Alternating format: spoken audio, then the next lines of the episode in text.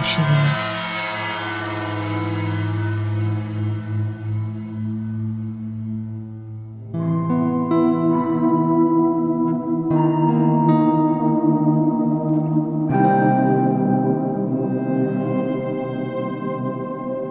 Vítejte, já se jmenuji Honza Chlaň a vy jste si právě pustili čtvrtý díl podcastu Není to vaše vina.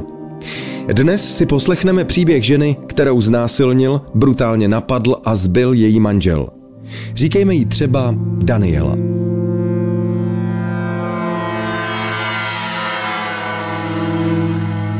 Daniela je dokonalým příkladem hned několika důležitých aspektů problematiky sexuálního násilí.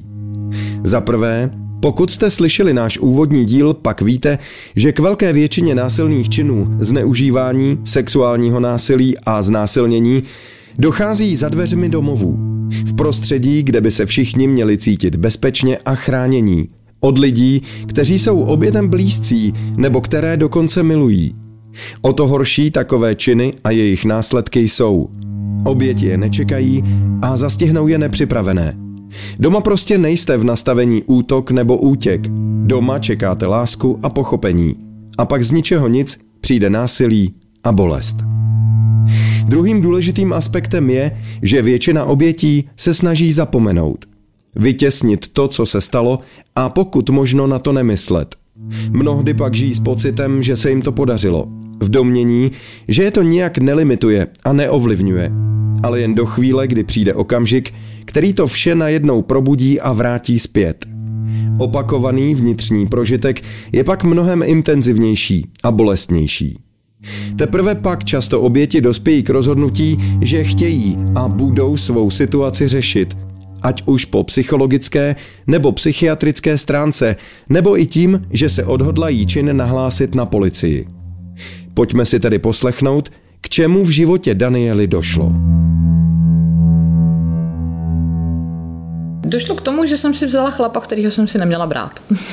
Došlo k tomu, vzali jsme se, pořídili jsme si dítě a asi když mu byly dva roky chlapečkovi, tak jsme se rozhodli, že pojedeme na takovou dovolenou, protože jsme oba rádi měli rokové festivaly, tak jsme jeli na rokový festival.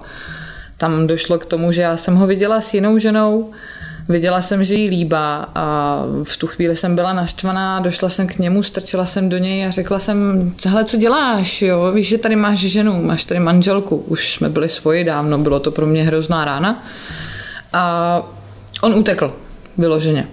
Já jsem tam měla kamarádku sebou a s tou kamarádkou jsme šli na pivo. Já jsem byla nešťastná, brečela jsem, že co se, co se to stalo, proč tohleto, proč takhle na veřejnosti, aspoň kdyby měl ty, ty koule, když to tak řeknu. A rozešel se nejdřív, nebo řekl, hele, chci být s někým jiným. Nic takového se nestalo, no tak jsme to tak zapíjeli smutek a šli jsme si pak lehnout do stanu na chvilku a pak se to stalo. Já jsem ležela v tom stanu, vlastně jsem byla v nějakém takovém polospánku. Ležela jsem na boku a pamatuju si jenom, že slyším, jak rozepínal ten zip od stanu a že jsem si říkala, dobrý, nechci se s ním vůbec bavit, nechci se s ním dohadovat nic a mm, myslela jsem si, že si jenom třeba veme peníze a půjde, nebo že si tam jde pro oblečení a půjde zase pryč a najednou cítím, že mi začal stahovat kraťasy. No, uspokojil se na mě, trvalo to asi tak pět minut, já jsem úplně zmrzla v tu chvíli, nebyla jsem schopná pohybu, nebyla jsem schopná slova, jenom jsem si říkala, ať už to skončí. Jeho asi naštvala v tu chvíli moje nečinnost a začal mě bít pěstí. A potom už si vlastně pamatuju jenom, že mě vytáhli z toho stanu a že mě pleskali přes obličej a že, že pamatuju si jeho obličej v dálce, že odchází, že se na mě otáčí, jestli co se, že, že mě asi kontroloval ještě posledně, nebo nevím, no, čekal, co budu, čekal, co budu říkat, jak budu reagovat. No a pak jsme se vrátili zpátky do Prahy, ještě nějakou chvilku jsme spolu žili. A v jednu chvíli jsem mu pak zbalila věci a rozešla jsem se s ním. A tam bych se dostala asi k té fázi, proč vlastně jsem to nenahlásila. Protože jsme měli toho chlapečka spolu a já jsem měla jenom jednu babičku, jeho maminku, která by mi mohla hlídat. A věděla jsem, že se o nás musím postarat a věděla jsem, že to nezvládnu bez toho hlídání.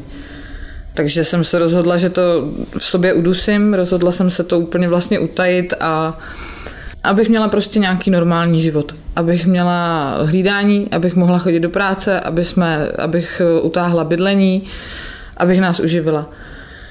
Tehdy ta kamarádka, která tam se mnou byla, mě nutila to nahlásit a tím, že jsem to nenahlásila, nutila mě k tomu třeba dva měsíce po tom, co se to stalo.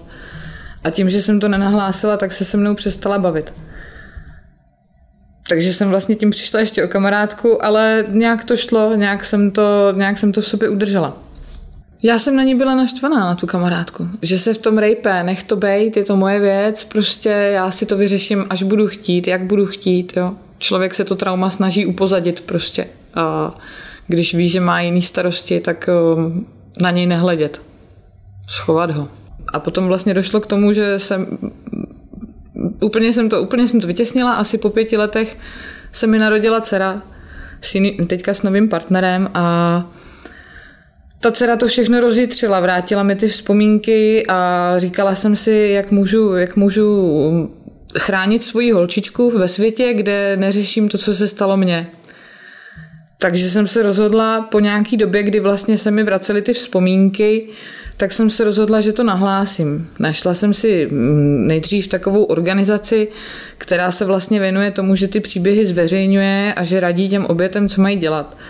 Našla jsem si právničku, která mě začala zastupovat, domluvila mi výslech na policii, domluvila mi tam vlastně i, aby mě vyslýchala žena, aby to nebylo pro mě tolik nepříjemné. I tak ten výslech byl ale šílený vlastně, protože tam chtějí opravdu do detailu vědět, co se dělo, mají takové ty nepříjemné otázky, jako pila jste, co jste měla na sobě a podobně, neřekla jste si o to nějakým způsobem, pochopila jste to správně.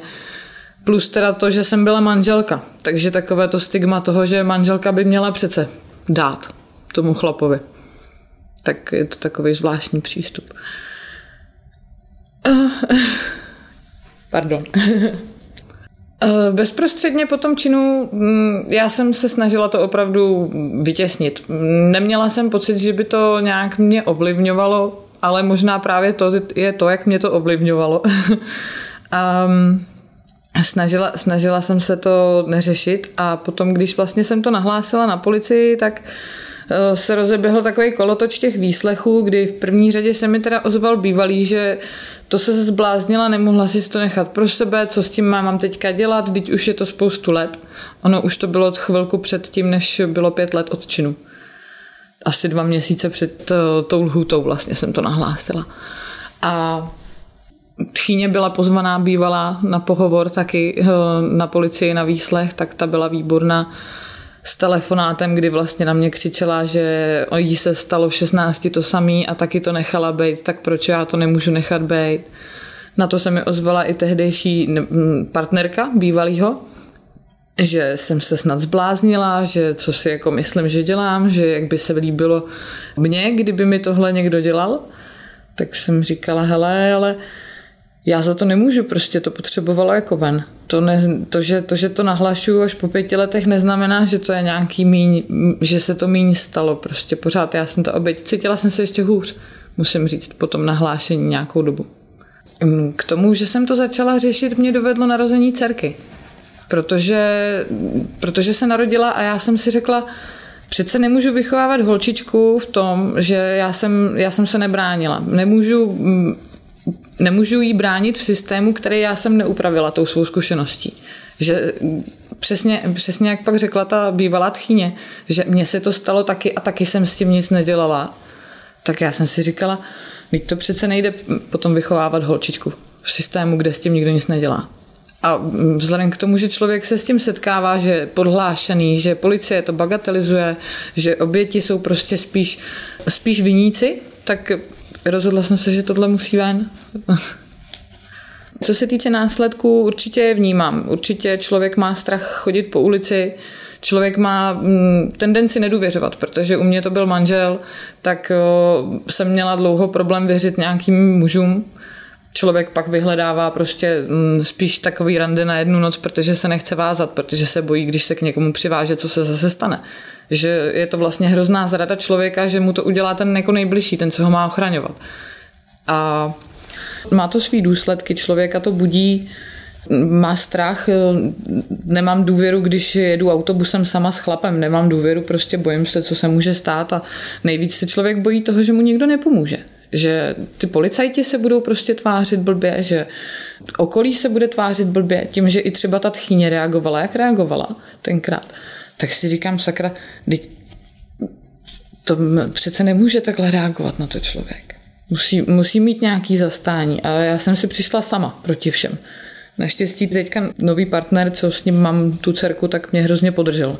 On vlastně i řekl, půjdeš a nahlásíš to, uděláš, uděláš něco pro to, protože to si nemůže prostě nechat jen tak.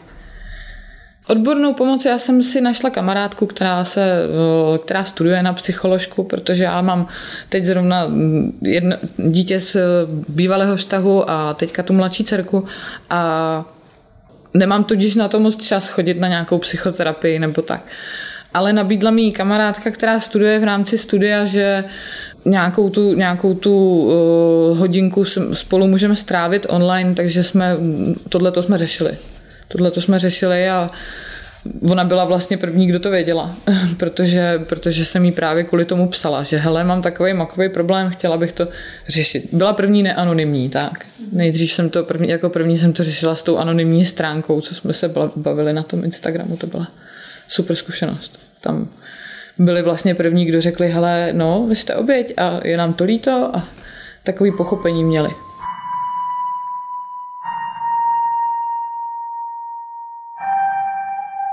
V podcastu Není to vaše vina jste právě vyslechli příběh Daniely.